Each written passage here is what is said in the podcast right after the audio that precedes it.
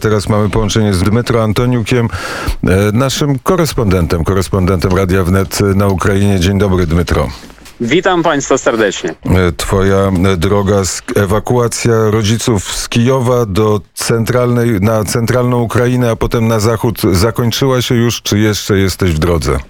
Zakończyło się powodzeniem. A wieczorem wczoraj przyjechaliśmy, dotarliśmy do miejsca, gdzie nas czekają. Znów to jest e, okolice Kamieńca Podolskiego i e, dotarliśmy już na ostatnich kroplach benzyny, bo też baliśmy się, że nie zdążymy przed e, godziną policyjną tak zwaną.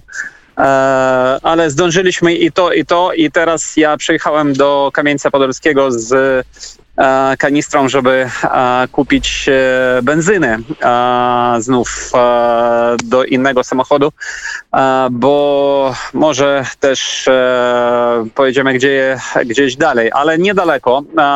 Zosta, zostajemy tutaj rodziną na Chmielnicczyźnie, bo trzeba pomagać. Ja też już rozmy, roz, rozmyślam nad tym, żeby może jeszcze raz wrócić do Kijowa i jeszcze raz spróbować e, kogoś e, wywieźć, może jakichś, e, może dzieci, może też jakichś starych ludzi. Zobaczę, zobaczymy, bo jeszcze jest czym wywozić z Kijowa i można do, dojechać do Kijowa pociągiem tutaj z Kamieńca Podolskiego.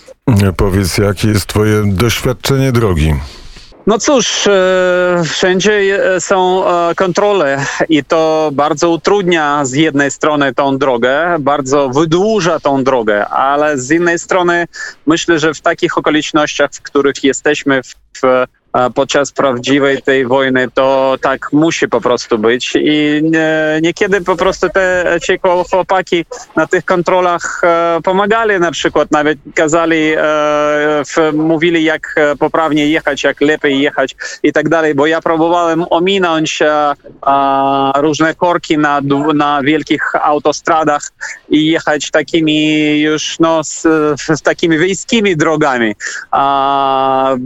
brukowymi, e, z, z takim e, z brukiem, z e, kostką bruk, brukowaną. A, e, I no, dotarliśmy. Oczywiście byłem strasznie zmęczony, ale też jednocześnie byłem e, zadowolony, że udało się wywieźć kolejną część mojej rodziny. E, Moja żona była też e, bardzo szczęśliwa zobaczyć swoją matkę. E, I to było no, chwile bardzo wzruszające, kiedy oni a, w, wcisnęli się po, po zobaczeniu. Czy poza kontrolami w tej drodze z Kijowa były ślady wojny, ślady destrukcji? E, nie, e, tam gdzie jechałem to nie było, a jechałem celowo tak, żeby ominąć takie e, rzeczy, ale jechałem też niedaleko w sumie od Białej Cerkwi, która została akurat w, podczas naszej podróży zbombardowana i kilka osób tam zginęło pod bombami. Także ja wiedziałem, że lepiej ominąć cerkiew, Białą Cerkiew, to jest duże miasto na e, Kijowszczyźnie, i e, ominęliśmy i pojechaliśmy dalej. Ale po, po drodze też, w, no nie, tak, takich e, śladów wojny tam, gdzie jechaliśmy, e, na szczęście nie było. Ale śladów wojny zobaczyłem w swoim rodzinnym Kijowie wiele i dużo. I to było dla mnie naprawdę przerażające. Na przykład. Na przykład ten budynek, e, który e, został kilka dni temu zastrzelony przez e, potężną rosyjską rakietę, który e, ten budynek jest na Alei Lobano, Lobanowskiego, to jest e, niedaleko od, no mniej więcej niedaleko od od lotniska Żulany e, i kilka pięter po prostu zostało. Jest potężny budynek, e, 25 albo 30 pięter i kilka pięter po, po środku tego budynku zostało po, po, prostu zniszczone. Tam e, widać, że jest po prostu niesamowita dziura na miejscu kilku piętr i już mówią o tym, że ten budynek nie będzie mieszkalny, bo tam nie wolno mieszkać dalej, bo on lada chwili mo może zawalić się niestety. No i w, widziałem też dużo wybitych szyb przez wybuchy w Kijowie. Też szedłem poprzez wieżę tele, telewizyjną, która, jak wiedzą Państwo, została też kilka dni temu e, zastrzelona przez dwie rakiety rosyjskie, ale na szczęście ona stoi dalej, ale wokół e, szyby w e, budynkach są po prostu wybijane i szkło leży e, pod nogami. Mm, wczoraj była e, informacja, teraz nie powiem e, o nazwisku. Najpierw informacja, że został zastrzelony szpieg rosyjski, który był w delegacji ukraińskiej, a potem informacja o tym, że to nie był szpieg rosyjski, tylko to było czterech agentów ukraińskiego wywiadu, którzy zostali i, i zginęli na służbie. Czy coś wiesz o tej sprawie? Um, nie, um, powiem szczerze, że nie. Ja tak, zobaczyłem tą informację, że um, to był e, szpieg rosyjski, że został zastrzelony, a ta ostatnia informacja do mnie jeszcze nie dotarła. No może dlatego, że byłem teraz w trasie i e, po prostu nie, nie usłyszałem tego w radiu. Codziennie e, dzwonisz do swoich przyjaciół w różnych częściach tak. Ukrainy. Powiedz, czy już dzisiaj tą dawkę porannych telefonów wykonałeś? Czy wiesz coś, co dzieje się w różnych różnych częściach Ukrainy. Jak najbardziej. W Kijowie noc minęła odnośnie spokojnie. Dzisiaj nie było mm, takich wielkich, potężnych ostrzałów. Także Kijów e, może być nawet e, udało się ludziom trochę wyspać się. Też e, rozmawiałem z moją znajomą z Charkowa, która najpierw wywieźła stąd, stąd część też swojej rodziny, a teraz wraca pociągiem do Charkowa, żeby znów e, e, zabrać jeszcze kogoś. A, także Charków, e, znów podkre, podkreślam, że Charków nie jest otoczony i z Charkowa e, wyjeżdżają pociągi z e, cywilami. I to jest bardzo ważne. także z Charkowa można wyjechać i ludzie, który, kto może, to, ten wyjeżdża. Też e, wczoraj miałem informację e, od e, naszej krewnej, która została w Sumach. To jest sta, stara już pani, która ma 75 lat i ona została w Sumach i mówi, że Sumy są e, e, ciągle e, zbombardowane w różnych dzielnicach miasta, w, po prostu w takich sypialnych tak zwanych dzielnicach, gdzie sami cywili e, przebywają i mieszkają, także ona e, nie wychodzi z e, schronu.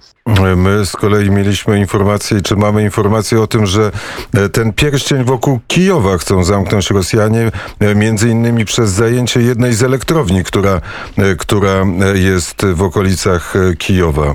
Um, po prawie e, to jest, to chodzi o zajęcie um, tak zwanej e,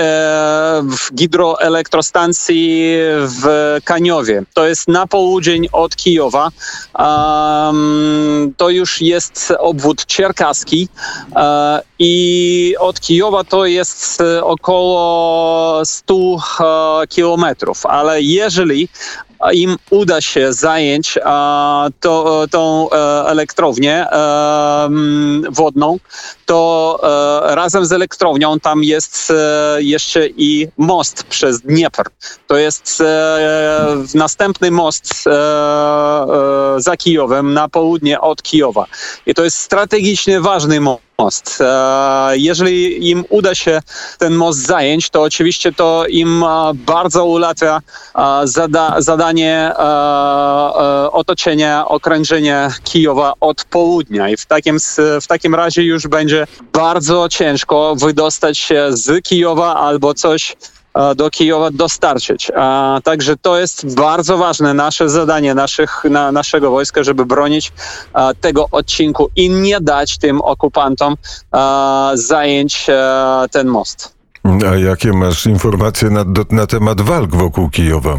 Na razie e, walki toczą się, jak i było e, przez ostatnie kilka dni e, w okolicach Bucia, Irpień, Hostomel. To oczywiście te, te naj, naj, najbardziej gorące punkty. A też dalej na zachód różne informacje. Nie mam pewnej informacji, co się dzieje w miasteczku Makarów. To jest zachód kijowskiej, kijowskiego obwodu, niedaleko od obwodu żytomierskiego. E, Jest informacja, że dzisiaj e, i wczoraj ostrzeliwano Korosteń i Owróć. To jest niedaleko już od e, granicy białoruskiej, gdzie też zginęli cywili pod bombami.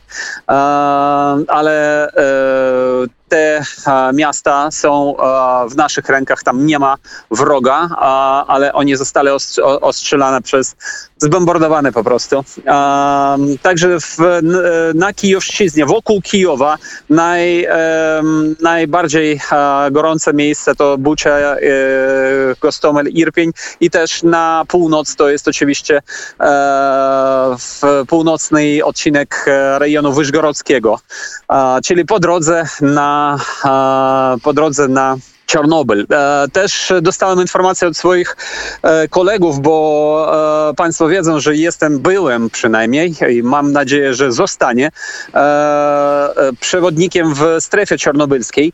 I od swoich kolegów dostałem informację e, o tym e, od pracowników elektrowni czarnobylskiej, którzy od 24 lutego są teraz e, w zakładnikach u Moskali, tam na stacji bezpośrednio. Oni podzielili się na dwie części i niosą, niosą dyżur, jaki trzeba, bo tam są różne technologiczne procesy, za którymi trzeba pilnować. I oni już są bardzo wyczerpieni, ale e, robią swoją pracę. I, ale ważne jest to, że oni napisali, że Moskale e, próbują przywieźć też jakąś hu- humanitarną pomoc, tak zwaną, jak oni zrobi, próbowali zrobić w Chersoniu e, i pokazać, że e, pracownicy elektrowni przyjmują z radością i z wdzięcznością tą pomoc od Moskale. Oni napisali, że my nigdy tego nie, weź, nie wezmemy od wroga, e, ale jest niebezpiecz, niebezpieka taka, że e, wróg już, już e, zabrał e, część ich uniform, ich ubrań e, specjalnych. Także oni mogą po prostu przebrać e, wypadkowych, e, przypadkowych ludzi e, i udać się, że, że to są pracownicy elektrowni i e, oni e, z wdzięcznością będą odbierali jakąś e, coś tam e, z róg Moskale. To nie jest tak i e, pracownicy elektrowni czarnobylskiej proszą e, u, u, udostępnić się informację o tym, że oni e, utrzymują swoją godność i nigdy z róg wroga, z ręk wroga nic nie wezmą. Wczoraj były dwie informacje. Jedna o e, ataku rakietowym na zakłady zbrojeniowe w Żytomierzu, a druga e, informacja na temat e, ataku na węzeł kolejowy w Irpinie. To jest ważny węzeł kolejowy? Nie, to nie jest ważny węzeł ko- kole- kolejowy, ale on jest ważny dlatego, żeby m, przywieźć, zabrać cywilów z Irpienia bodajże do Kijowa.